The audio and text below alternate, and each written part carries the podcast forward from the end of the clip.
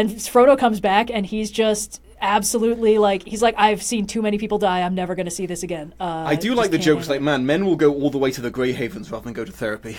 They didn't have therapists in, in Hobbiton. They just had tea and judgment. Um, but... so it's, it, is, it is Britain. Okay, yeah, cool. Exactly.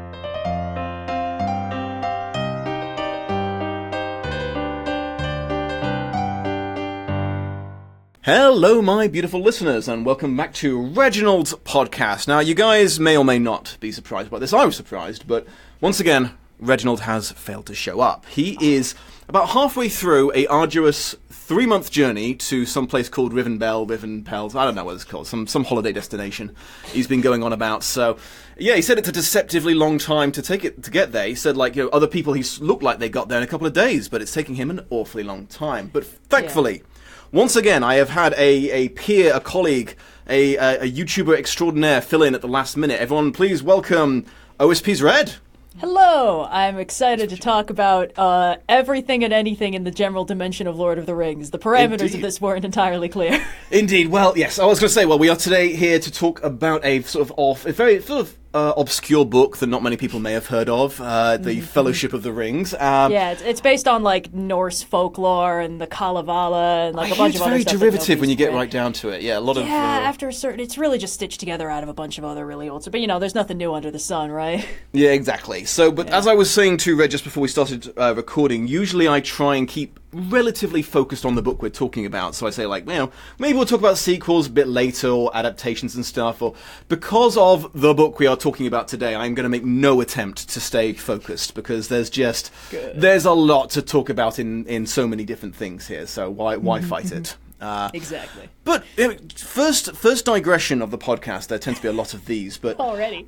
Yeah, well, okay, so you've you've covered extensive, like, Norse mythology, mythology, mythology on, on your YouTube channel, and you kept referencing a guy called, uh, the guy who probably d- documented a lot of Norse mythology, but probably wasn't the most reliable source. It was like Snorri... Snorri Sturluson. That's not how it's pronounced, as I understand it. Um, okay. Well, I took a took... book recommendation from uh, Adam, Ludo History, uh, Children of Ash and Elm, and I was listening to the audiobook, and the reader uh, will just be like, this was written down by Snorri Sturluson. And I'm like, mm, okay, that does, that's not how I thought that was pronounced. Oh, Swedish. Well, because so many ways you, to roll an R. Because you pronounced it like that, I kept getting confused. I thought you were just insulting the guy. I thought you were saying his name's... I thought you just you only knew his surname, and Snorri yeah, was just your way Sturluson. Of... Yeah, you thought, I thought you were just saying he was a boring historian. I was like, oh, I good mean, old S- Snorri Snorri the boring historian. Sadly, no. That's actually his name, uh, albeit pronounced in a way that my mouth cannot do. um, but it's always fun, though, like, especially because I think most of us are first exposed to Lord of the Rings uh, before we are exposed to classic North mytholo- Norse mythology, especially, you know, the actual prose edda. Um, Because that means that when you're just reading through it, you keep getting jump scared by stuff where you're like, hey, wait a second, this list of dwarf names is weirdly familiar. Oin, gloin, ori, wait a second. Yeah. What's the, what's going on here? Um, Tolkien, you even, hack. And, and it's even funnier when it goes, like, in reverse, because... Um, I was one of those people who took a very long time to read through the Silmarillion, so when I was going through that, I was like, this is just the Norse gods again, but in a different font. What are you doing, Tolkien? It's like, oh, this guy was a big, boisterous fighter who fought the big monsters. I wonder who that's Thor based on. I don't know. It's so weird. Yep. Oh, jeez. Well, I mean, it's better than getting your history knowledge from Marvel, so... Yeah, marginally. Although marginally. The number of times I've been like, I'm going to look up this obscure mythological figure I've just ran into, and, like, the first result is, like, Wikipedia page, like, maybe three sentences. Second result, the Marvel Wiki. They've shown up there mm-hmm. somewhere. Yeah, they no, because Marvel's yeah. been around for, what, sixty years? And they've Something like that. They've exhausted a lot of options at this point. Yeah. It's like, I want to find a reference for Princess Iron Fan and Red Boy, you know, the, the characters from Journey to the West. There are so many adaptations. Oh, hello, marvel wiki dot fandom dot com. Why are you here, too? Well, as I'm given to understand it, you are now one of the greatest sources for people looking to, like, adapt those books and whatnot now. Well, so that's it's... that's a responsibility. Yeah. I think I started for funds and for, for fun and shits and gigs when I was in the vicinity of seventeen. At least in Western media, you are now a part of the Journey to the West mythos. That's Ooh. That's wild. That is pretty wild, yeah. Well, yeah. So, yeah. Uh, we are so yes, we are here to talk about the Fellowship of the Ring, um, specifically possibly specifically, we are uh, we both um, listened to the Andy Serkis audiobook version of it. Yep, which, that's the stuff. Shockingly relaxing. Like, that man has great potential for A S M R if he ever puts his mind to it. 'Cause, like, I yeah. Um, my first exposure to Andy Serkis's audiobook skills was in this version of The Hobbit, um, which is so fun because you almost forget who he is for a while, because mm-hmm. he's just so good at doing all the dwarf voices, and his Bilbo is very, like, country aristocrat, and then he gets to, like, chapter whatever, riddles in the dark, and you're like, like oh, he sounds happy. Second. Oh, no. Yep. Like, he puts some stank on the Gollum voice in these things. He'll just, it, he goes bananas. Well, I, I used to joke when I was told that this was coming out. I was like, oh, I wonder which character he's going to be best at. So. Weirdly, he's good at all of them, but, yeah, like... No. Yeah. But, like, his natural reading voice, because when he's not being Gollum, he's, he's sort of, and then Gandalf took the thing down. I was like, oh, my, Andy. he's he's very soothing. Um, and it makes sense, because his whole career, basically, he's been doing, like, mocap, but mocap is basically voice acting with extra steps. You're not wrong, yeah. It, it's yeah. like, it, somehow it is both voice acting, but also very physical acting. It's everything mm-hmm. except being on the screen, although he does, he has been getting a lot more roles, like, you know, he's been, he's been Claw now, he's been... Um, I forget his name, but that, that sort of that role that everyone really glommed onto in uh, Star Wars. Uh, uh, the the, the oh, uh, yeah, he was in Andor. He was Andor. Um, thank you. That's it. Yeah, he, yeah he in a, the Prison Break arc. Yeah, uh, exactly. Yeah, he, he was. Who else was he recently? I remember seeing him in. Um, oh, I lost it. Um, but he has just, he's earned the right to use his own face at this point. He's just too good. Yeah. Um, seems like a decent dude as well, which is always nice. Yeah, yeah, that's not, always fun. Not guaranteed um, in this day and age. Yeah, never guaranteed. It's just easier to find out now because Twitter. Um, but yeah, no, the, the Andy Serkis audiobook versions, I, I feel like they're kind of, at this point, the definitive way to experience Lord of the Rings. Cause, um, bold. Well, I... Because the thing is, the movies are good, but they do have, uh, I believe, a, a certain peer of yours referred to it as a forced peege conflict. Um Peter Jackson uh, would include random, like, conflict between characters in parts of the plot that he thought was slow in the movie. So huh. it's like, oh, Sam and Frodo have had a little breakup on the mountain, and now Sam is leaving, or like... Um, yeah. What, yeah. Which peer was this? It's a Lindsay Ellisism that I remember, oh. uh, forced peege conflict, because it just stuck in my brain. Gotcha. It's such a funny sound. That is um, peege. Peege. Uh, but, so, uh, you know, as a fan of things that are action-packed and uh, intense, the movies are fun for me. But I think mm-hmm. in terms of, like, quality of writing overall, uh, the books really benefit from time and the ability to breathe. Uh, yeah. Because, boy howdy, do they breathe. My yeah. God. I mean, you don't... That That is one of the things, like, I, you know, I, I've covered bits of uh, Lord of the Rings in Lost in Adaptation, but not, like, you know, as much... I haven't done a full episode on it, but, like, mm-hmm. movies don't necessarily... You don't necessarily want them to breathe in the same way. That is one of the things of adaptation yeah. in this case, but, yes, it's... Yeah. The, you... It is very much like a... Um, it's a... It's a action story in the film. It's very much like a whole fucking world in, yeah, the, uh, it's, in the books. It's a pacing consideration that... Um, obviously, like, there is only so much you can do when you're adapting something as lengthy and wordy and time-consuming as the books. There are parts of it that I feel like you actually can't translate particularly well, but I think that some of them are some of the most impactful parts of the storytelling, which is this this odd feeling of inevitability and, like... This is something that struck me uh, when I was listening through Fellowship, uh, which is good, because that's allegedly what we're talking about, um, with... Um, uh, Because Frodo leaving the Shire is a slow... Pro- it's like there's a decade time skip in the middle. Se- and seventeen you- years between when yeah. Gandalf left. And Gandalf came back a few times, but his whole is it secret, is it safe moment was seventeen years later. Oh, I thought that was only ten. Jeez. Um, but, like, you know, they can kind of get away with it. Hobbits don't really age very much. He was oh, he had the ring well, at that Frodo point. Frodo in particular so... didn't, because he had the yeah. ring at that point. But exactly. Yeah. Because but that's the one of the things... Looks... Sorry, go on.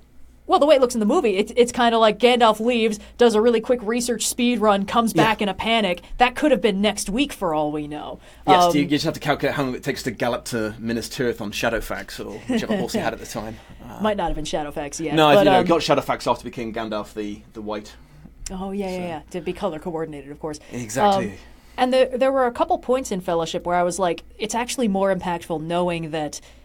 that they don't have to rush at breakneck speed, because it makes the threat of the ring feel more inevitable. Mm-hmm. Uh, because in that first one, it's like, you have the ring, you're keeping it secret, you're keeping it safe, but if you keep it here, the danger's just going to come here anyway. And then mm-hmm. when they get to Rivendell, you know, after that mad dash and Frodo gets like the Morgul wound and all that stuff, and they're like, we're in Rivendell, everything's okay. And they're like hanging out, and they can do all the exploring they want and view all the beautiful rivers and valleys and stuff like mm-hmm. that. And then, you know, they can take all the time they want, but at some point they have to leave, and there's no getting around that. And that's very different from the pace of the movies, which is like, now, this, the time is now, we have to go, go, go, the adventure's going. And it's like, yeah, that's great, but like, there's...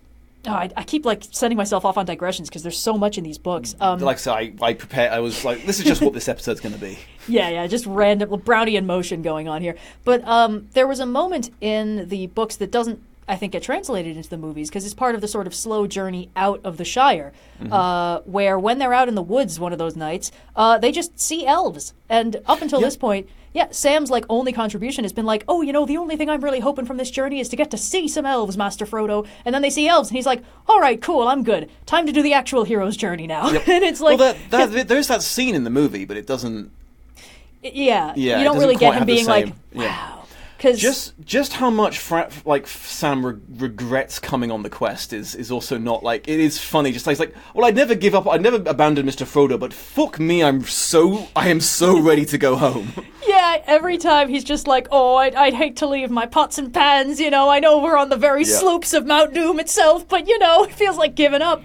Um, but I, I think that there's like this, this really interesting part of the the standard hero's journey story cycle that kind of gets glossed over in the way that it's traditionally laid out, because you get like refusal of the call, and then like mm-hmm. you get narratively punished for the refusal of the call, and then it's like, okay, fine, we got to cross the threshold, yada yada. But there is kind of an important point in a lot of stories where the character is like, okay, I'll do this part of the plot. I want to accomplish goal A. The overarching plot is goal B. It's much more important. But all I'm in for is goal A. And there's this important thing that happens in a lot of stories where they give that character goal A. They give them the thing that they want. Just to be like, here, okay, are you out of the plot, or are you going to actually do the main thing now? Mm-hmm. And with Sam, very early on, it's like, yeah. all he wants is to see elves. And if they'd kept that as like a carrot on a stick in front of him, it would have impeded how noble he is as a character. It would have made it seem like he's just in it for the tourism. So instead, sure. they give it to him right out the gate. They're yeah. like, elves, boom. Straight away, and then elves, he's like, great. Sam's bucket list is complete. But yeah, now he, so now, now he's, he's just in it for Frodo. Exactly. And I think that that's a really powerful moment that you just don't really get in the movies. And like, mm. it's a little bit of planting and payoff that's just extracted, because you don't get, I think you get Sam being like, wow, elves are so cool, but you don't really get him being like, all I want from this journey is to see elves. I think that would be really nifty.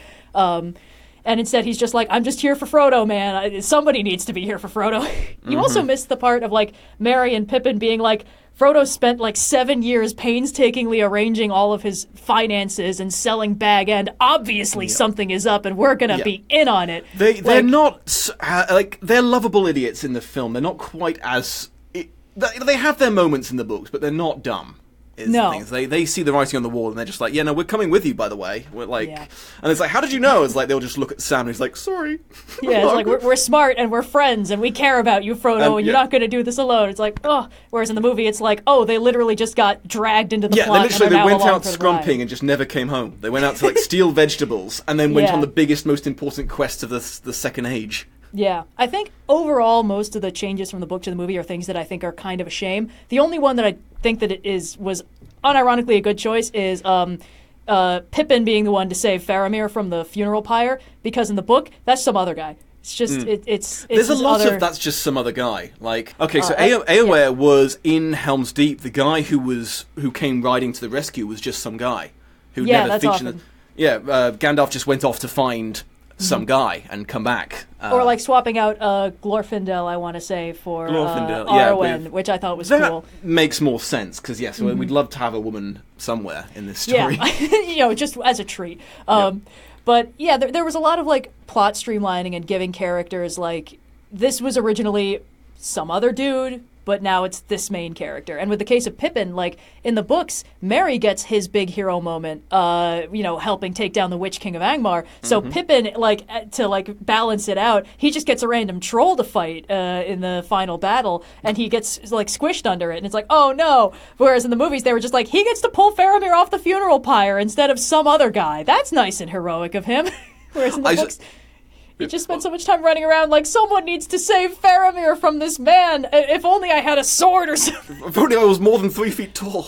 Uh, I mean, he's he's had the end draft at that point. Oh, What's his point. excuse? Yeah, no, he's uh, just not used to being a, a top, I think, is the problem. But uh... Yeah, probably but, not. But uh, uh, I, I saw this funny meme the other day that was just a screenshot. And it was like, hey, do y'all guys notice that Gandalf paused for like a full second before saving him from the fire, Pippin from the fire? uh, it's like, mm, it would just solve like, a lot though. of problems. I could just leave him. Nobody would know. Mm, nah. Oh, I no, know. I tried, but he burnt up. No more. Uh, you know to... how Peregrine Took was. It's you know. how he wanted to go, being stupid and annoying. He saw a deadly threat and just couldn't wait to mash his face in it. Anyway. Oh, gosh. Faramir got out, though. He's cool. He's fine. I'm, honestly, a lot of things I really liked in the books were, like, Faramir-centric, because I feel like the movies, they don't do him dirty, but they kind of have to, like, downplay him a little bit, because they run into a crucial well, they, pacing problem. They uh, play up how tempted he was to take the ring, so they sort right. of made him, like, Boromir two point oh, which was... I mean, the original Faramir was just like, oh, I could, but no, fuck it. Uh, yeah. Which sort of played up the, the source of it's not strong men that can resist the ring, it's it's good men, or, you know. Um, mm-hmm. So whereas Boromir was was so obsessed with with being a leader and being in charge and defending Gondor and using power for you yeah. know, for his aims, is why he was so much more susceptible to Faramir, who just wanted to do good. Yeah, I think that... Um They sort of ran into a pacing problem in the movies, which is that at the end of Two Towers in the books, uh, Frodo and Sam are dealing with the Shelob thing, um, mm-hmm. and Frodo gets got, and then he gets taken into an orc tower, and that's the end of the book. And it's, it's again, it's it's a really interesting thing that just doesn't translate to the way the movies are paced, because the entire first half of Return of the King is just like the Gondor and Rohan stuff. We don't know anything about Sam and Frodo or what they're up to. Last we heard, like, Frodo's been poisoned and captured by orcs, and Sam is trying to figure out how to rescue him. And then, boom, we cut away, we do all the other shit, up to the point of, like, holy shit, the eagles are coming, and then cut away. What have Sam and yep. Frodo been up to this whole time? Yeah, because they go past the point where the guard, the guy at the gate, the ambassador guy, shows the, yeah, them the that they've got their shit, and it's like, yeah. so it's way more possible that they are dead as fuck. And that it's actually a very, like, clever bit of writing, because you, the reader, if you don't know what's going on, you're like, oh no, they got Frodo and Sam! He just showed off Frodo's mithril shirt and Sam's sword! But if you've been paying attention, you might be like, mm, hold on. Sam left his sword with Frodo when he thought he was dead. He took mm-hmm. Sting. So Sam had Sting last we checked, and if you're really paying attention, when the mouth of Sauron starts gloating, he's like, yes, that's right, our prisoner will experience the worst of torments, and it's like, prisoner singular, hold on, back up, because yep. uh, that still means, like, Sam's still an unknown factor. They don't actually know what's going on. Um, but if you're just reading through it linearly, you're like, oh, fuck, they got my little guys. No. Yeah. Yeah, uh, so that's that's not something they could really recreate with, with the kind of pacing you'd expect from a film. Uh, no, it, it would be almost but, intolerable. So instead they had that little cul-de-sac where it's like, nah, Faramir decided to capture them a little bit and take yep. them from point A to point B. And then after that action set piece, they can spend the entire first half of Return of the King slowly getting to where they should have been at the end of Two Towers. Yeah, um, Faramir pops in, is, is abusive to Gollum. um, well, that part's in the book, but it's well, it's yeah. a much more minor, like... Ah, oh, man. There are so many good things about uh, those books. I think the thing that I was most surprised by, because I just fully had forgotten about, and it's not in the movies, is when Denethor reveals that he's had a Palantir this whole time and has been using it, and that's part of why he's such a nutcase. Um, because he, like... So he spends the whole of, um, I want to say Two Towers, being like, ah, yes, you know, I, I know many things, Gandalf yeah. Stormcrow, and I, I'm kind of a piece of shit to Faramir. I, I suck a lot as a dad, but, you know, I, I know a lot of stuff, and I constantly wear my armor and sword under this cloak. And it's like, that's pretty cool. Um, and then in his big moment... Uh, he's like, you know why I know you're a lying piece of shit, Gandalf? Because I've got this! And he pulls out a Palantir, and Gandalf is like, oh, you idiot. You Come on, man. You know, okay, I misheard you at first. I thought you said, like, a palanquin. I was like, so he gets carried around. What's the big deal? no, no, no, no, no. The, the plot... Yeah, no, the, the crystal yeah. ball that lets you see, talk to exactly. Sauron and shit. Yeah. Well, because they've already established, like... at a few intervals, like, Pippin staring into that thing was horrible because uh, Sauron was like, oh, sweet, let me just probe your brain for information as long as you're holding this thing. It's and, like, uh, halfling has the ring. This is a halfling that wants to, like, beef with me. Uh, go. It's like, okay, cool. Where are you hiding the ring? Pippin's yep. like, oh, no. And then you get... Um, Aragorn at one point, before the Paths of the Dead thing, he shows up and everyone's like, dude, you look like shit. What happened? And he's like, sorry, I spent the last ten hours psychically wrestling with the Palantir yep. to try and a, tell... I was having a rap battle with fucking Sauron over this, yeah, this this thing. I was trying to tell Sauron to go fuck himself, and I think I pulled it off, but man, it was draining. And then Denethor's like, that's right, I have mastered the Palantir. I know all things. And it's like, you definitely don't, man. My dude, You've, yeah. He's definitely just been showing you what he wants you to see to make you think that it's hopeless. This is basic evil villain stuff. But, um... But it's a big moment because in the in the movies he's just kind of a horrible piece of shit, and it's not really like he he doesn't really come across as a competent leader. And the thing mm. is, in the books he doesn't really come across as a competent leader either. But he comes across as like very dedicated to it. He's like, at least functional, because like the Denethor you see in the films, like how has he lasted ten minutes do, ruling the way he does? Yeah, I think that the, the Denethor we get in the books is a much more complicated, grieving man because, like, the, the death of Boromir obviously shook him a lot, but, like, he talks a lot about, like, you know, I I wear my armor and weapons at all times because otherwise I might grow too weak to do so. And it's like, okay, this man is dedicated. Mm-hmm. Um, he doesn't trust in kings. In fact, the thing with the Palantir is he's like, I know that you brought that fucking stinky ranger man in to usurp me, Gandalf. And it's like, he's the king, man. I don't care if he's stinky. He is actually the king, though. This is like your one job. Yeah. No, yeah, no. I mean... The what I mean, my, my close personal friend George R. R. Martin did sort of break down the whole what is a rightful king. The rightful king is the mm. guy whose ass is on the throne, really, and can keep it on there.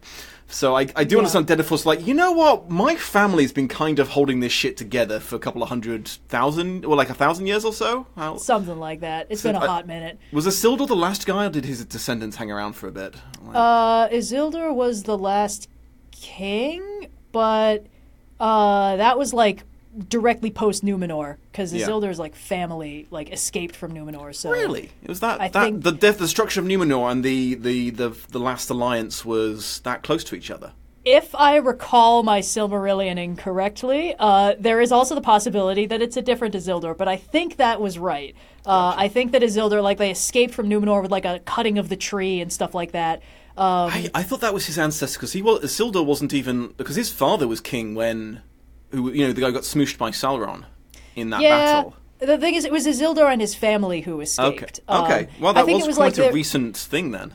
If I recall correctly, it was like there had been a usurpation in Númenor where it was like this line should have gone to the daughter, but instead her like cousin took the, oh, the crown and scepter, and she dies horribly when Númenor sinks, even though she was actually completely fine and good and didn't deserve it, because sometimes the Valar are just like that. Um, yeah, well, as we know from The Rings of Power, Númenor was this sort of pseudo-Roman society that's kind of interested in Trumpian politics, so that's... Yeah, well, in the last uh, days of Númenor, it was getting pretty shitty, but, like, it used to be a nice place to live. They're on the streets um, saying, the elves will come and take our jobs, because they don't I mean, sleep, and that's our... Literally, literally, but, yeah.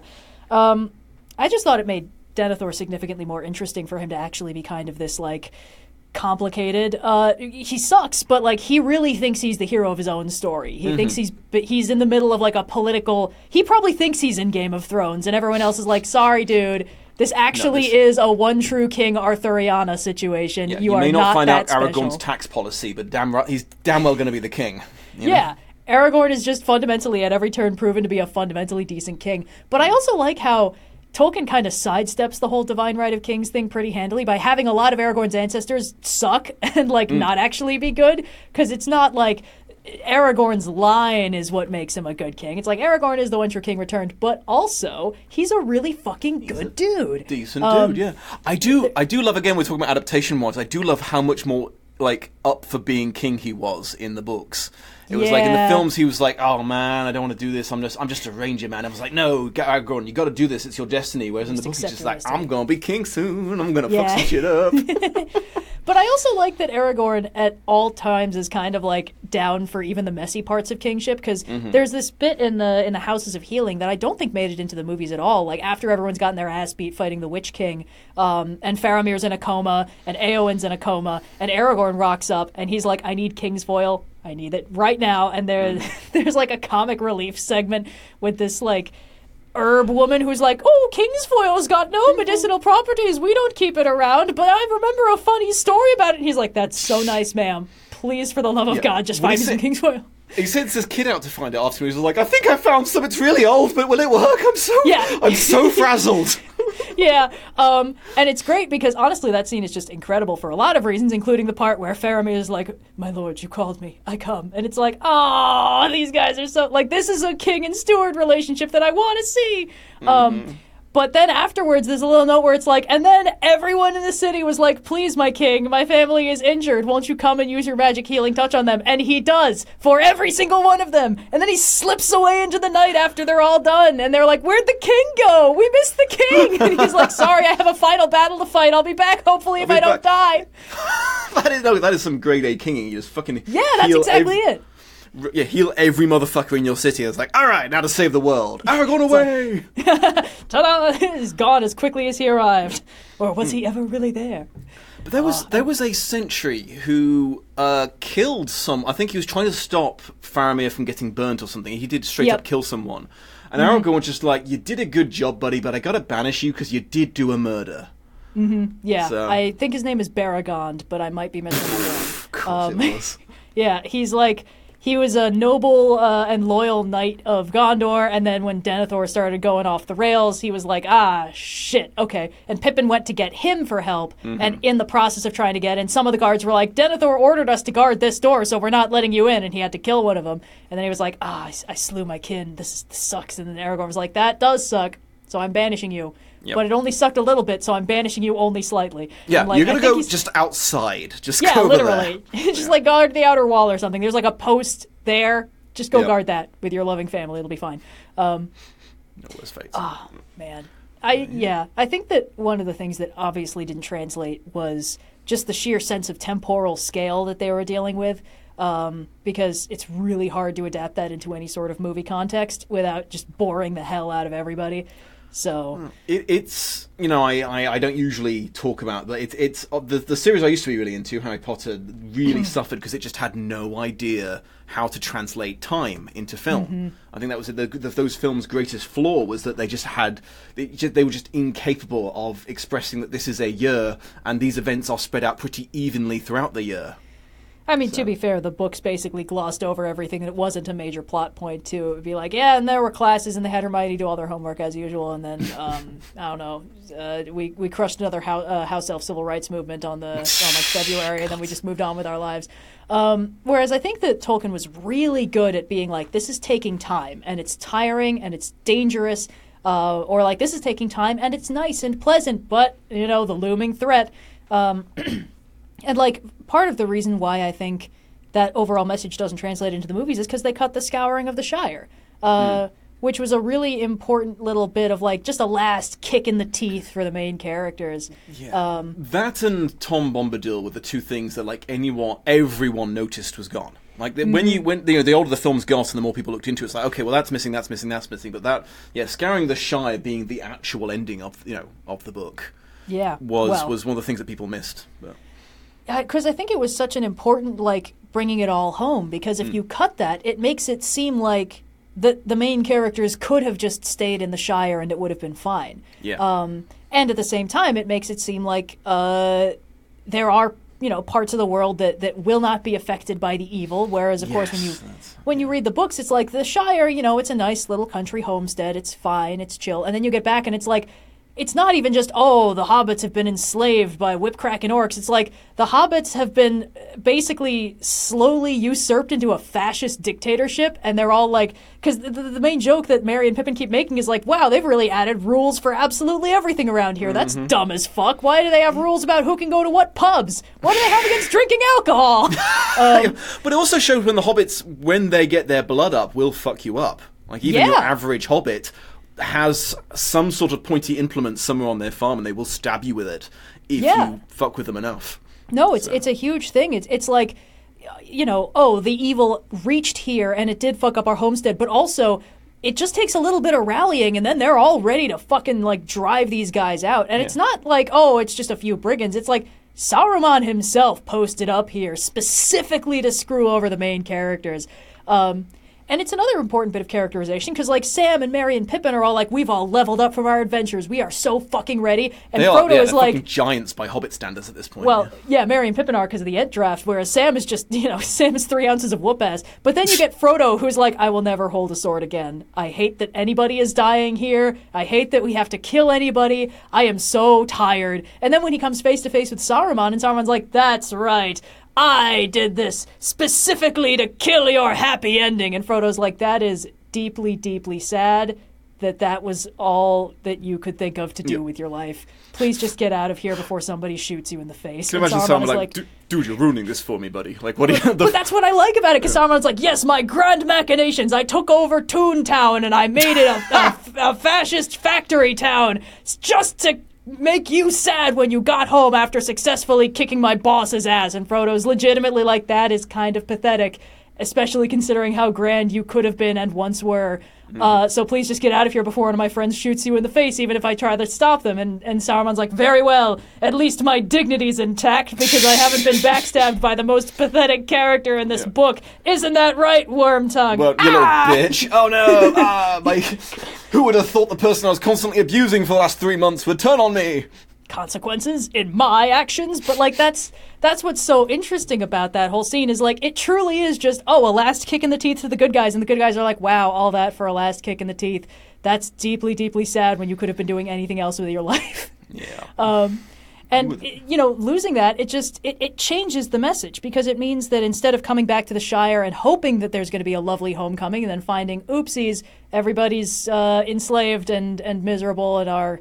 Our society will forever be changed by this, and there's no coming back to the, the culture we left because it's it's been destroyed in a certain way. Like, we'll all have to rebuild it together.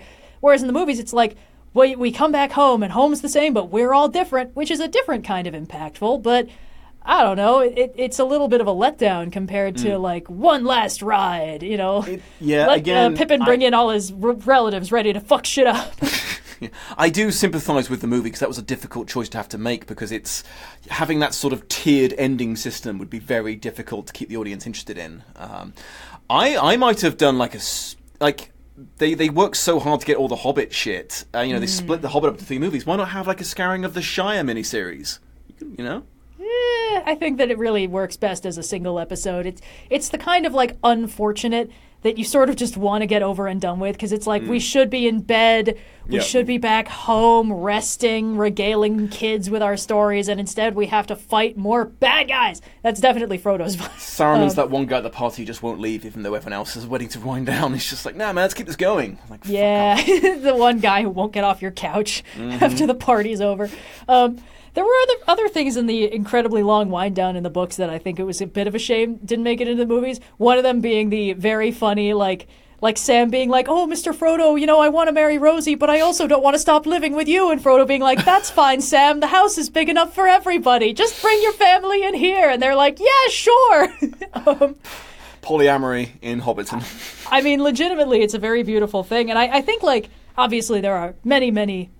many obvious jokes and reads to make on this, but I do think that just like foundationally, Frodo and Sam having this deep and unbreakable bond, and Sam also having a wife and family, it's just mm-hmm. like a very beautiful thing to just have in the story, but it ends in such a heartbreaking way, because Frodo is like, I can't stay here, uh, like I, I, I'm fucked up and, and scarred, and I'm so, so tired, and I need to just, you know, I need to move on, but wherever I go, you would follow, so I have to go somewhere that Sam can't follow, uh, for now anyway. Also, yeah. This is a really minor thing. I like that Sam, sorry, Frodo, like, casually sees the future sometimes. It just comes up occasionally. Mm-hmm. He has, like, prophetic dreams, and right at the end, he, like, lists off all of Sam's future children, and is like, You're, you've got a great line ahead of you, and some I can't even see, and it's like, what are you talking about?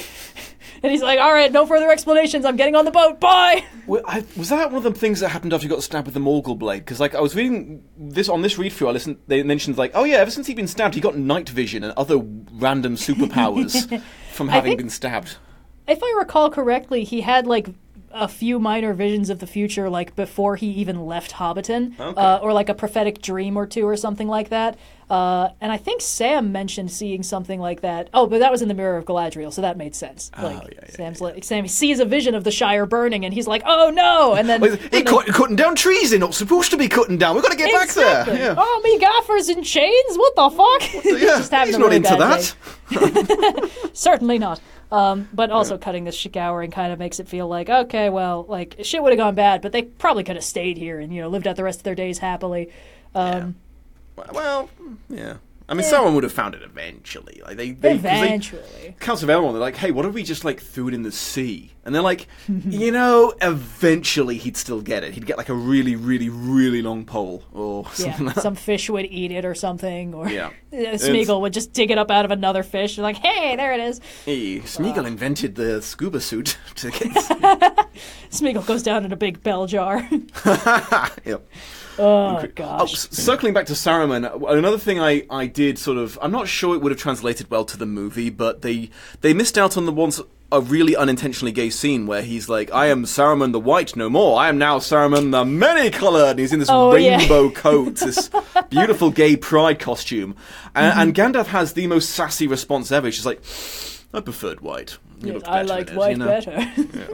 uh, Gandalf is so fun in the books. Uh, especially because that's, like, we don't see that play out. He's recounting that story later mm-hmm. to the main guys. Because, like, I-, I think they basically stick to the hobbits being the only P O V characters in the books. So, like, anything anybody else gets up to, those characters have to tell the hobbits about later.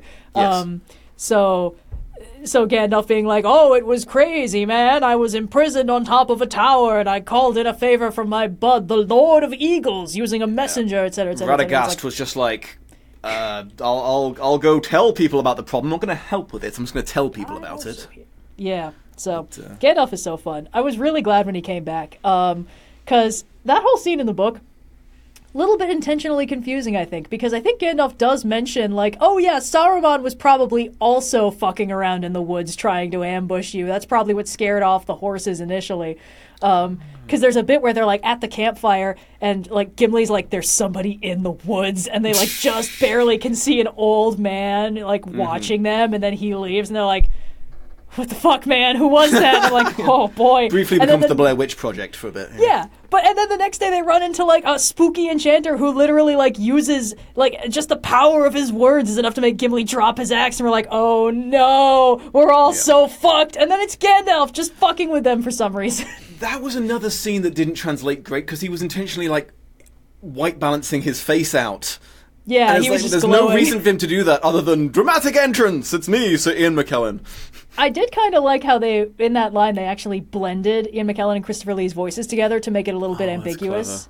Yeah. yeah. Um, and also in uh, in Andy Serkis's read, his voices for Gandalf and Saruman are distinct from each other, but they are very similar. Mm-hmm. Uh, so it was still a little bit like, this could be Gandalf doing a bit, or this could be Saruman. yeah. um, I oh God, my, my first experience with Lord of the Rings is my father actually read them to me when I was like five. So mm. that was... I'm so, almost in exactly the same boat. Nice. But yeah. yeah, so like, but he didn't, he didn't tell, like, when Gandalf, I was crying when Gandalf fell in Moria, and he didn't tell me. He didn't tell me he was coming. I, it was months late, because he did a chapter a night. And then, uh-huh. so it was like a book and a half later before I found out he came back. So I was just like, on one hand, yes, that's how you're supposed to experience the story. But on the other hand, you could give me some hint that it was okay, you know? Oh, man. Yeah, no, I, I think that uh, getting it read to you as a bedtime story is the peak way to experience it, because that mm-hmm. uh, that gave me two different Scarred for Lives, uh, because we had The Mines of Moria, my absolute favorite horror setup for anything, of like, mm-hmm. huh, awfully quiet in this place that's supposed to be a bustling metropolis. Wonder what happened here? Probably nothing. Yep. Oh, what's this, a book with information down to the last minute of the life of the writer? Don't oh, shit, mind if we're I all do. Dying. Yep. Yeah. Uh, we cannot get out. Drums in the deep. And I was like, yep. oh, cool. And then there was just like this one minor bit. I think it's when Gandalf is talking to Frodo about Gollum, because Frodo's mm-hmm. like, noticed that Gollum is following them. And Gandalf is like, oh, notice that, did you? I've known this whole time. Um, And it, it, like, casually mentions that, yeah, oh, yeah, Gollum has been, like, slinking across the countryside. And sometimes he will steal babies out of cradles and eat them. And I was yes, like, yes, fuck, excuse yes, the me? Baby eating. I f- yeah! Oh, oh, God, yeah, I Drop wrote that, that down. Chestnut. I, I, I, that was going to be in my things they left out of the book thing, and I just couldn't bring myself to do it. I was just like, he snatched... Yeah, elves, elves would find that their cradles had been robbed. I'm like... I don't think it was elves, because elves don't reproduce very much. Fair enough. Well, yeah, but there was definitely mention of, like, eating babies out of cradles, and I was just like, sure, what yeah. the fuck? Yeah, we're just going to drop that and go. Like, it's not the most horrifying thing I've ever heard. That's cool. He ate babies? I mean, we already knew he sucked, but, like... That was a new but, level. You know, there's there's like there's the Smeagol you see in the films where you can't help but love him because they're like, not listening, not listening. But then there's yeah. baby eating motherfucker. yeah, That's... yeah. I mean, I had the same similar thing of Jurassic Park because there's a bit with some like in the opening to Jurassic Park, some Procognifids or whatever little dinosaurs made it to the mainland, and they straight up eat a baby. Yep, yep, I remember that bit too. It's like, okay, so, cool. Well, I'm no longer rooting for the dinosaurs because they mm-hmm. ate a baby. That's they kind of a categorical them. no-no for me. Yeah. That yeah, is, geez. It's amazing how often that comes up and is left out of films. Like, you know what, maybe we don't need the eating babies. Mm. It's almost like oftentimes when Standards and Practices is reviewing a movie, they're like, do we absolutely need this baby eating scene? Is it crucial to the story? Yeah, Peter, we noticed there's a graphic baby eating scene in your film. Are oh, you okay? I, I... Like, I mean, I have you have you seen any of Peter Jackson's other movies? That would not be out of keeping for him. He's fucked up. I believe you, but I don't think I have. Um, yeah, well, he's I done, like, rem- zombie movies. He's done this movie that was, like, Muppets, but X-rated.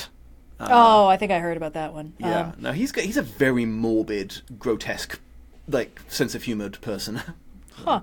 I wish I remembered a source for this, but I think, uh, like, in terms of getting things past Standards and Practices, I remember when they were doing the Batman animated series, in order to get away with, like, some of the darker moments, they'd, like, drop in little false flags being like, oh, yeah, we want to include a scene where Harley's hyenas are shown chowing down on the contents of a baby carriage, and they'd be like, no, and they're like, great, but we can have this guy fire a gun, and they're like, anything but the anything. baby thing. Misdirection. Yeah, ha, gotcha.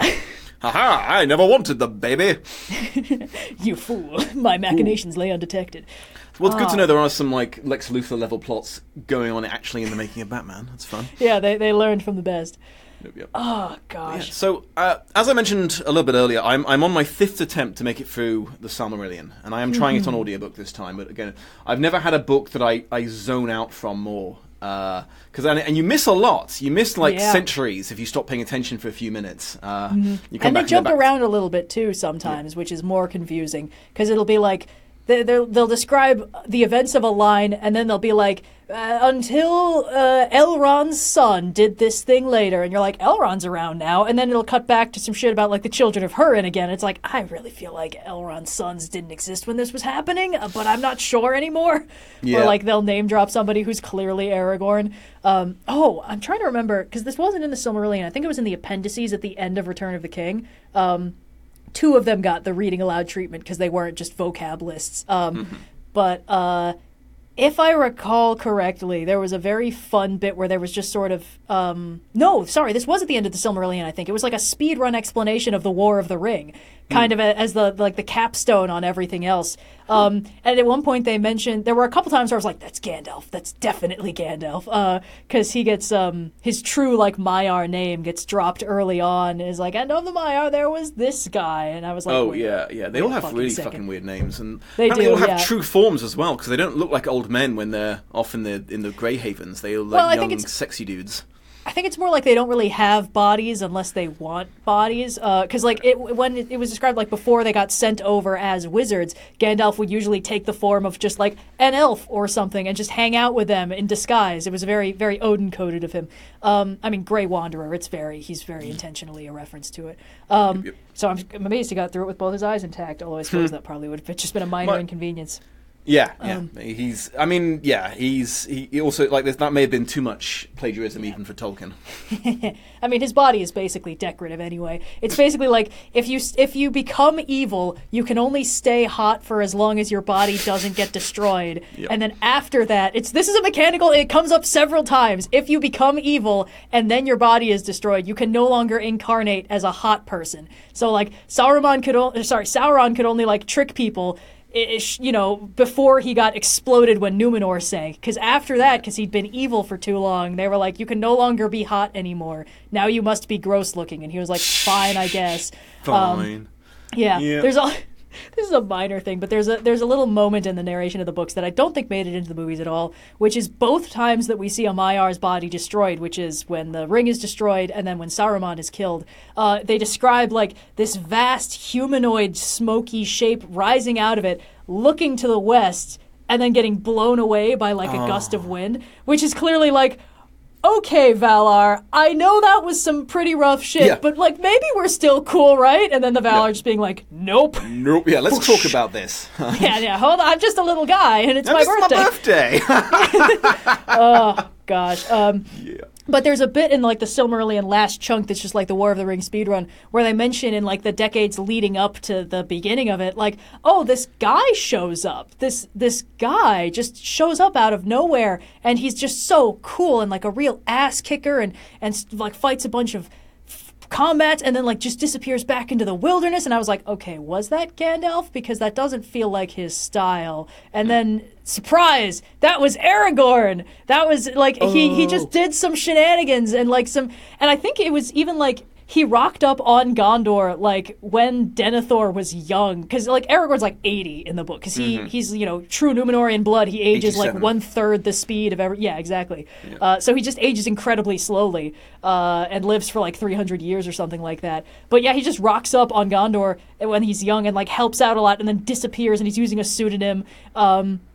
And uh, it's just very fun that, like, Aragorn has this whole adventurer history, and it just never comes up because yep. it, it just gets gets bundled into, oh, yeah, Aragorn really knows his shit, and he's, like, really competent and has been a ranger for a while. And it's like, it, yeah, but sometimes he also does. So that scene from Community where Troy's like, so do you just go off and do your own side quests constantly? And it's like, yeah, pretty much. Like, yeah, m- me too. Oh. Yeah, I mean, that's really the energy. But it is always fun playing the, like, who's a main character. I know one of you yeah. bitches is a main character. Th- there's, because uh, Glorfindel plays a big part in the Silmarillion as well, but mm-hmm. uh, it, I... I'm assuming when he originally wrote that it was a different Glorfindel, because this is a Glorfindel who was thousands of years ago, had a death that was exactly the same as Gandalf's. He went down f- fighting, fighting a, Balrog a Balrog on a bridge, and they both went over the edge. Mm-hmm. And then he went to the to the Heaven Waiting Room, and then was sent back because he was just so badass they had to reincarnate him. But, like, yeah. there was no specific mention that this was the same Glorfindel that they met in the Fellowship until Tolkien confirmed it later, I think. Yeah, this was, um, because I remember we were talking with Tim about this, because uh, mm-hmm. I was like, I keep getting confused because they'll drop a name of a character I recognize, and then that character will die. And he was like, are you talking about Glorfindel? Because that's the same Glorfindel. And I was like, I'm more confused now. What do you I... mean? Yes, we, we have a we have a group chat on Facebook where we occasionally exchange these things. And like, whenever Lord of the Rings come up, I start to say stuff, and then Tim will come out with, like, the deep lore, and I'm like, yeah. I will just, I will just sit quietly and wait for him to explain it because he knows yep. that shit. I so. truly thought that by reading the Silmarillion, I'd be entirely up to speed, but then it would be like, well, actually, in his letters, there's additional yes. content. Like, what do you mean? You got a postcard to his niece at one point in nineteen sixty-one that confirmed that Glorfindel was left-handed. Uh... God, it's such a funny thing to. I, although I gotta say, like, people who are, like, deep into the Silmarillion really impress me. Uh, one of whom being my dad, uh, because when I was talking to him about, like, how much trouble I was having getting into the Silmarillion or, like, getting through it, uh, we, we were just sort of discussing it in broad strokes, and he mentioned at one point that there's this, like, incredibly cool, like, battle that is framed as a poem. Like, it, it's it's... Well, I can't recite it, but in the process of describing it, he just rattled the whole thing off the dome. From memory? That's... From memory! What? And I was like, what is happening right now? And he was like, yeah, I think I maybe forgot the last couple lines. And I was like, oh, oh, is that what happened? um, I'm telling you, man, poetry, it's crazy. You it, know, it does wild things to people. I mean this in a good way. This explains a lot about you. No, that's fair.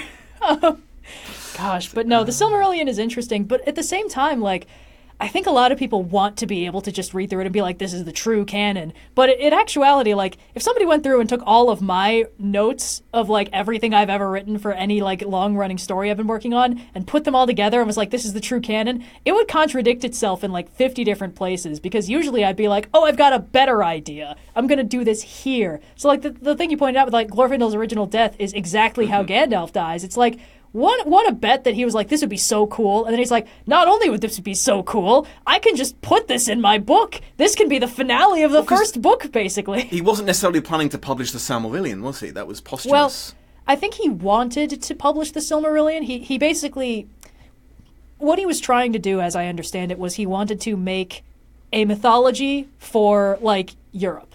He wanted mm-hmm. to invent a folklore. Because the whole thing, like Middle-earth is like, oh, it's it's a fantastical otherworld. No, it's not. It is supposed to be Earth the prequel, which is yeah, why it's like, wild. and here's and here's how the world is fl- isn't flat anymore. Or like, he'll talk about constellations and they'll be real constellations. So he keeps bringing up the wheel and it's the Big Dipper or something like that. Mm-hmm. Um, and I'm well, like, I don't know why you do that. I don't know why you bind yourself to that. But this is another thing that, like, Tim, the deep lore that Tim sort of uh, gushed on us was that, like, mm-hmm. the Lord of the Rings is not an accurate account. No, of what it's happened, Bilbo and Frodo's uh, notes, yeah, well, basically. Yeah, but it's also like it's been amended over the years because, because uh, according to Tolkien's like deep lore, is that. Um, There was a book called The Red Book that Tolkien found. Like, Tolkien wrote himself into his own lore. He's like, oh, I found uh-huh. this book that was from the age before man took over Earth.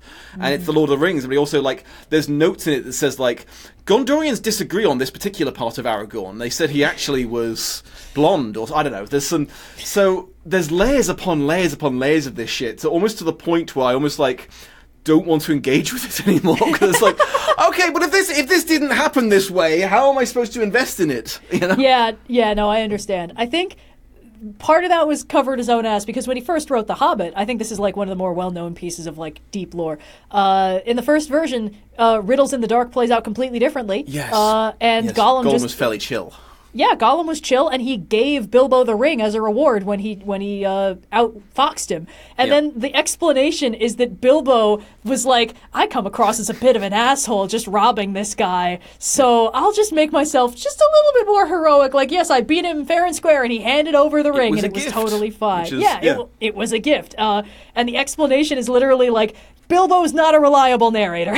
That's why yeah. The Hobbit, it like, and then in Lord of the Rings, I think they even call it out because Sam is like, now hold on. Every time Bilbo told us that story, he said he won the ring fair and square. And Gandalf's like, oh, that Bilbo, always lying about always shit. Always lying little shit, yeah. Oh, I see you read the first edition, Samwise. Well, you see, so you revised that. Uh, rookie mistake, yes. So yeah.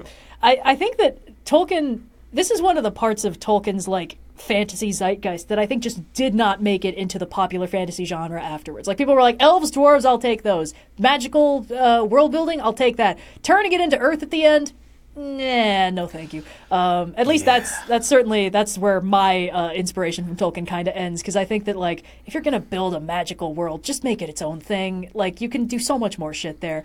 Uh, but he was trying. He was setting out to make a mythos for Europe. Like, there's there are so many things where it's like, and that's how this works. So, like, he was drawing inspiration from Norse mythology, Finnish mythology, stuff like that.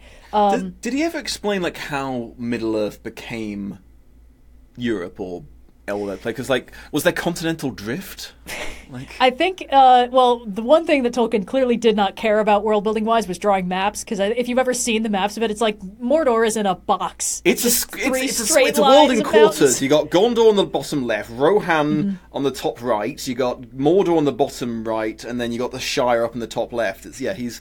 He's not, he's not, yeah, he yeah. doesn't really care about... And then, like, the mountains will just be like, there's the Lonely Mountain, there's a line of mountains down the middle, mm-hmm. and it, it perfectly creates, like, a squ- like a plus sign across the map, yeah.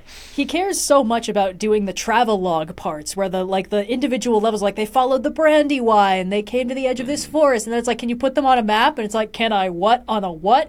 Uh, so, I think the implication is kind of like, the world has changed shape before, because when, um... when the Valar got miffed and made the world into a ball instead of a plane, uh, and they, it was kind of funny because then that part of the Silmarillion, they were like, yeah, the whole world kind of shifted and shook, and then they redrew the maps, and they were like, this is different and smaller. Um, what happened? It's like, oh, cool, it's a ball now. We sail around and we come around the other side, which is just such a funny, like, That's... it's it's solid gold. Um, Nuts. But But I think the implication in general is like, you know, the Third Age is ending, magic is going out of the world, you know, the hobbits hide away, and it kind of, like, the magic goes away is generally a frustrating ending, but if your goal is to turn it into the real world, mm-hmm. it makes a little bit more sense. Th- um, that is one of the things, like, a lot of people lean into this like, man, it's not what it used to be. This is not the Golden Age. This is the last stand, the last gasp of magic mm-hmm. and stuff. But, like... Tolkien plays it up so much that sometimes I, I, a part of me just wants to yell, then why are you telling us this story? If this is the least impressive, least interesting last quest of all these things, why uh, why is the story not set back in the fucking First Age where everyone was a giant penis badass, you know? Like, I mean, when people, the when the elves had for. spaceships that they crashed into giant dragons. Only you know? one spaceship, and technically it's still up there being one of the morning or evening stars. I don't remember. Yeah, which well, one. you think um, you think you see the I S S flying overhead? No, that's a motherfucking z- elven yeah, that, boat with a Silmaril set in the prow. Um, yeah. But I mean, that's what the saga of Beren and Luthien is for, where it's like, oh yeah, Luthien, she can just do magic by singing, and it, it slaps and. Um, Honestly, of all the parts of the Silmarillion, a lot of it was kind of a haze of like, yeah, yeah, Turin and Hurin and Melkor is still doing shit. That's great. And then I got to the saga of Beren and Luthien, and I was like, this is the only part that I think Tolkien felt like he finished. Um, mm-hmm. And there's a lot of really sweet stuff about it. On like the gravestones of him and his wife, it says like Beren and Luthien and stuff like that. I don't think I ever got this far. So these characters that came in oh, later. Oh, it's it's so good. I think they are the distant ancestors of, or distant-ish by elf generation, so like great grandma of um uh uh Jesus Christ. This is so embarrassing. The word is in my fucking head. Elrond and Arwen. It's Elrond and Arwen. They're they're distant ancestors. Is because Arwen is because uh, Aragorn keeps going on about like, oh, I saw you and I thought you were Luthien herself, and it's because yeah, that she looks she's a dead ringer for Luthien Tenuviel, um, and uh, so basically it was the original elf human romance. Uh, Luthien oh, okay. was an elven maiden, and uh, Beren was a mortal man, and he goes to uh, is it the guy that he, Aragorn was singing about in that one scene? Yes, this is the okay. this is the song he was singing, uh, and he goes to Luthien's father, whose name escapes me. It's like Thingolfin or something like that. They all all these fucking elves in Silmarillion are named the same things. Uh, and he's like, I want your daughter's hand in marriage. And instead of just being like, okay, you're gonna live what ten more decades, and then she'll have an immortal life to grieve you. That sounds completely fine, and like it's not gonna be a problem at all. Instead of doing that, he's like, oh yeah, you like proving yourself. And Baron's like, I guess. So he's like, all right, chump, if you want my daughter's hand, I need you to get me a Silmaril, uh, because he's one of the, I think he's one of the children of um, uh, Feanor, who bound all his sons to the oath of get the Silmarils at any cost and fight anybody necessary to get them. This surely won't have devastating long-term consequences. And then Feanor got the easy way out. He died immediately thereafter by exploding because he got too mad. His body dis- well, he also got grievously wounded, and then he was so mad that his body disintegrated. Um, there's a lot of there's a lot of that in in the Silmarillion, at least even the bits that I read. It was like, have mm-hmm. you ever been so mad that you just blew the fuck up? Like yeah, when yeah. Melkor descended onto Middle-earth, it was like he was just so fucking pissed. He dis- he became the size of a mountain, and his eyes were like bleeding lava and shit. It's like, yep. damn, you. It's a lot. Yeah. Yeah. So so he's like, Beren, you need to get the the Silmaril, uh, and then maybe I'll let Luthien uh, be your your G F or whatever. And he's like, cool. That how hard could that be? But they're all set in Melkor's crown right now, and they're yeah, like, yeah, we could probably make this work. Um, and it involves this buckwild adventure. Like Luthien is at one point like confined in this like like prison, and she escapes by weaving her hair into a magic cloak that lets her put people to sleep. It's very very mystical. Um, and uh, there's this big evil wolf. So Beren like gets the Silmaril and he's got it in his hand, and then the big evil wolf bites his hand off. Um, Wait a and, second. yeah, I mean, yeah, yeah. Uh, but so then they go back to the dad, and the part I think I actually out loud said like, "Oh shit!" when this happened, because Beren goes to the guy and the guy's like, "Oh, where's the Silmaril?" And he's he holds up his stump and is like, "Even now the Silmaril is in my hand." And the guy's like, "Ah shit, fine. I guess you can have my daughter's hand in marriage." You know, I wouldn't fuck with a guy who just lets, you know, gone. Yeah, that's yeah. That is it is a thing like like, if elves didn't grieve for so damn long, relationships mm-hmm. with humans would be a much less of a big deal. So, like, you want to marry my daughter? Fine, I, I'll just wait this one out, you know? Mm-hmm. Well, there's this interesting tragedy that the elves don't really seem to change very much. They're like, seasons changing is just a thing that happens to us, but like their lives seem kind of boring in the long term. Mm. Uh, and whereas humans live very short but very vibrant lives that undergo a lot of transformation. Um, so whenever an elf is like, I'm going to fall in love with a human, they get, you know, carried along on this whirlwind romance and then they're sad forever. Mm. Uh, and there is also the, the, the fundamental world-building tragedy that when elves die, they go to Valinor, but when humans die, they don't. They uh, they go on to some other more complicated thing. They have um, their own right. Because, yeah, that was that was why it was a bigger deal that Eowyn's, not Eowyn, Arwen stayed behind. Because, like, yeah. In the appendix, I was like, I think only th- only Aragorn, Merry, and Pippin are like the only three of the Fellowship to actually die. The rest of them went off to the Grey Havens.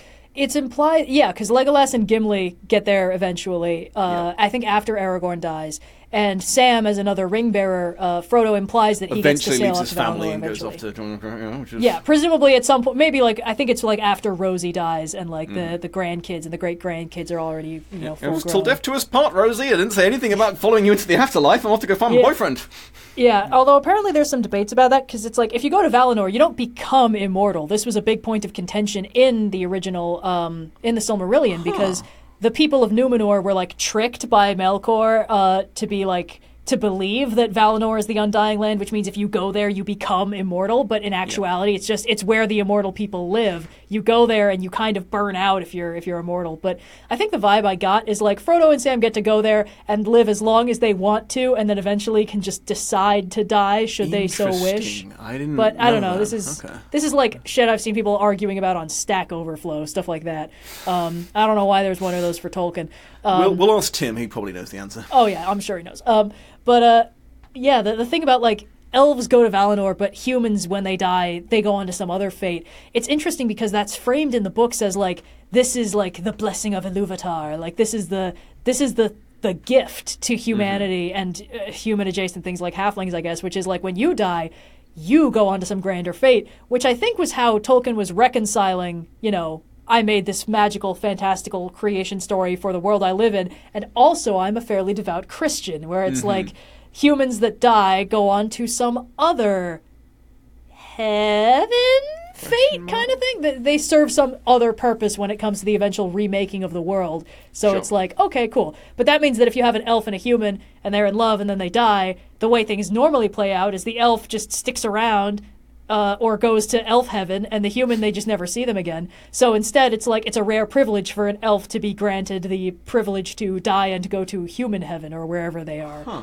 Um, so but why it's was a Elrond bit, being such a bitch about it? Because like... that means he was going to be separated from Arwen, because he uh. goes to elf heaven, and she just dies. So... Like and, and it's explicit in the books that like the great tra- the last great tragedy of the War of the Ring is that uh, Arwen and um, Elrond are forever separated from each other, which yeah. I kind of like how much the, the books will just spell out like this is sad. It's sad that this is happening. It's sad because he is father and she is daughter, and they like they're now now now they're not there. Well, they do seem to, you know, care deeply about each other. Well, it's yeah, like no, you... they got a, they got a good. Uh, yeah. Oh God, there's no way of saying father-daughter relationship. There's no, they got a good daddy-daughter thing. Wait, no, that's a hundred percent the wrong way to say danger, it. Danger, danger. Uh, oh. Yeah, they have a good but, family yeah. dynamic. yeah, they they seem pretty sweet, but uh, I think that that's one of the interesting things about the books is just how willing they are to be fucking sad when it needs to. Because at the end, when when Frodo sails off to the Undying Lands, like him and Sam, it's like. It's legitimately just absolutely heartbreaking because he's like, Sam, you need to go on and continue to live your life, but I, you can't continue to live your life torn in two like this between your life and my fucked upness. And honestly, the part where I kind of cracked when I was listening through that is Merry and Pippin rock up. They're like, you keep trying to get away from us without even saying goodbye, and it's not gonna work. And I was like, oh God. And then they just, but then they like, they're like, he can't stay. He's yeah. basically just waiting for death at this point. So they're like, okay, we're going to see him off. And then they, they, they all ride back together. And like Merry and Pippin start kind of joking with each other again. But Sam's just silent all the way I home. Know, and then and yeah. then the last words of the book when he says, well, I'm back. And it's like, aha. But you read into that so far. Because, I mean, so much of this is very much informed by Tolkien's experience in World War One. And then seeing yeah. it again in World War Two from an older standpoint. And like... because, you know, World War One he was a young man for, and it was very, very scarring. Like, that was the thing where he went out with all of his friends, and he was the only one who came back. Um, so that colors some things about the story. Mm-hmm. Um, but then also, he sees it happen again. He sees a younger generation get sold on a world war, the kind he's already experienced, and he's like, mm, that's, yeah, that's bad. I think it's kind of telling that almost all of the main characters of Lord of the Rings are old. Like, a lot of them don't age normally, but it's like, yeah. Aragorn's fucking eighty-seven. Frodo is, like, middle-aged by Hobbit standards. Yeah. He just looks young. It's, that is interesting, because I was going to mention that before. Like, Frodo is, is a good twenty years older than the rest of the hobbits. It's just yeah, that he looks he the same age. Yeah, he thinks they're all kids. Yeah. Um, he keeps calling, like, Sam, my boy, my my sweet yeah. son, Sam. Yeah. And, like, Pippin is, like, a baby. He's, like, a mm-hmm. little wee... I mean, he's... he's barely like, thirty or something, yeah. Exactly. He's, like, he's like just cusp of adulthood. And him and Merry are the ones that end up on the front lines, and it's like, ooh. yeah. So... And they come That's... back and they get to be good heroes and stuff like that. You know, the kind of things that someone who would march off to World War One had been told they would be when they come home. You know, you're going to be a hero, uh, an adventurer. Uh, and Frodo comes back, and he's just absolutely like, he's like, I've seen too many people die. I'm never going to see this again. Uh, I do like the joke. It's like, man, men will go all the way to the Grey Havens rather than go to therapy. They didn't have therapists in, in Hobbiton. They just had tea and judgment. Um, but, so it's, it is it is Britain, okay. Yeah, cool. Exactly. Um, man, but it's it's such a it's such a profoundly tragic ending. But at the same time, it's like, There, the way that this shook out, there was no happier ending that this could have done. It, like, it would have been nice if Frodo and Sam and Rosie had stayed in their nice little Hobbiton polycule and, you know, stuck around and, like, mm-hmm. Frodo had got healed in a way that would have worked for him, but it, it just it don't, very, go, don't go down that way sometimes. Yeah, it, yeah and Frodo got uh, peace, which is kind of the only thing he could have hoped for, and in the end he will get reunited with Sam eventually, and that's kind of... because. Separating him from Sam forever would have been too cruel, which is why I think they throw yeah. in the, like, Sam, you can come later after you've done your whole family thing. Do, It'll be, be great. Be the mayor of the Shire for sixty years. Be the best yeah. leader they ever had, and then come.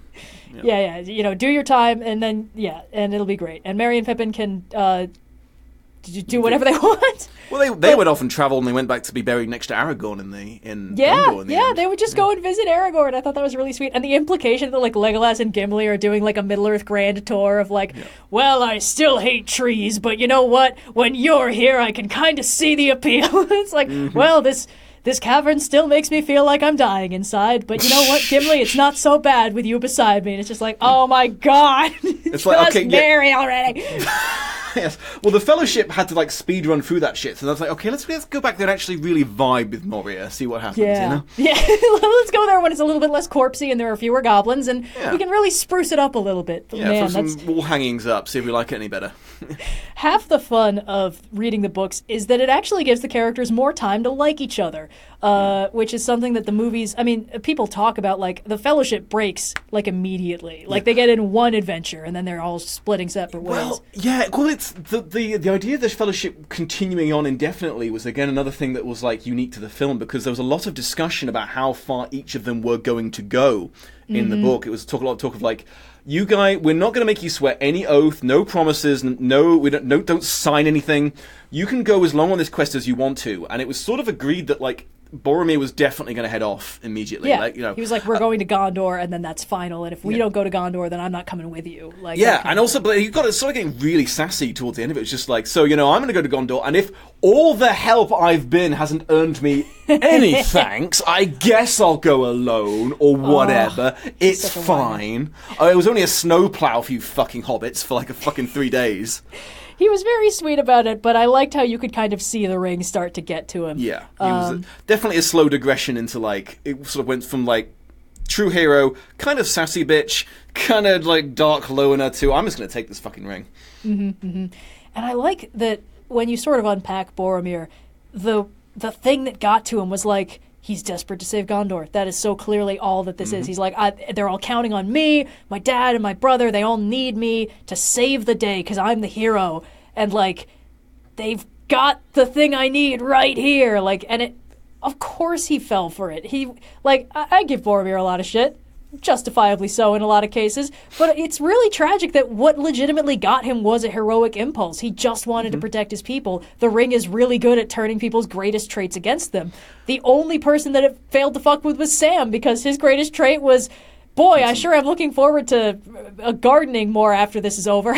Yep, that's that. Yep, that was his. Uh, the greatest desire that Gladriel could grant him was some fucking dirt, because it would grow some mm. really fucking choice potatoes when he gets home. Well, he did. That's why the Scouring of the Shire was important, because they used that dust to regrow the Shire. Yep, no, for sure. Yeah. Still funny that Sam got given dirt. Everyone else was given, like, weapons and daggers, and, and he's just like, you know, have a box of dirt, Sam. Yeah, I got a box of dirt. Ha! Oh, my gosh. Yeah, no, it's... Uh, so, yeah. uh, but so I think we're coming like... up for time. Is there any, oh, any yeah. like any any final thoughts you want to have on The Lord of the Rings, but also The Hobbit, and also the movies, and also the sequels, and also the uh, Silmarillion? Well... I...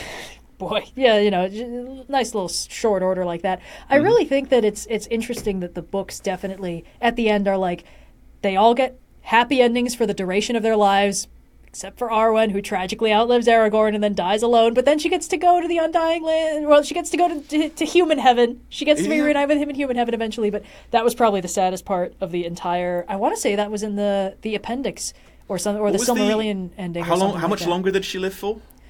Uh, because she became mortal when she made her decision to stay, but Aragorn was like already eighty something, so I think she lives for decades after he dies. Uh, and it's it's heartbreaking, because what she does, all the other elves have already left. She goes to Lothlorien, the the woods where Galadriel and the others used to be, but they're all gone. She just wanders the empty woods and eventually lies down and dies. What uh, the fuck?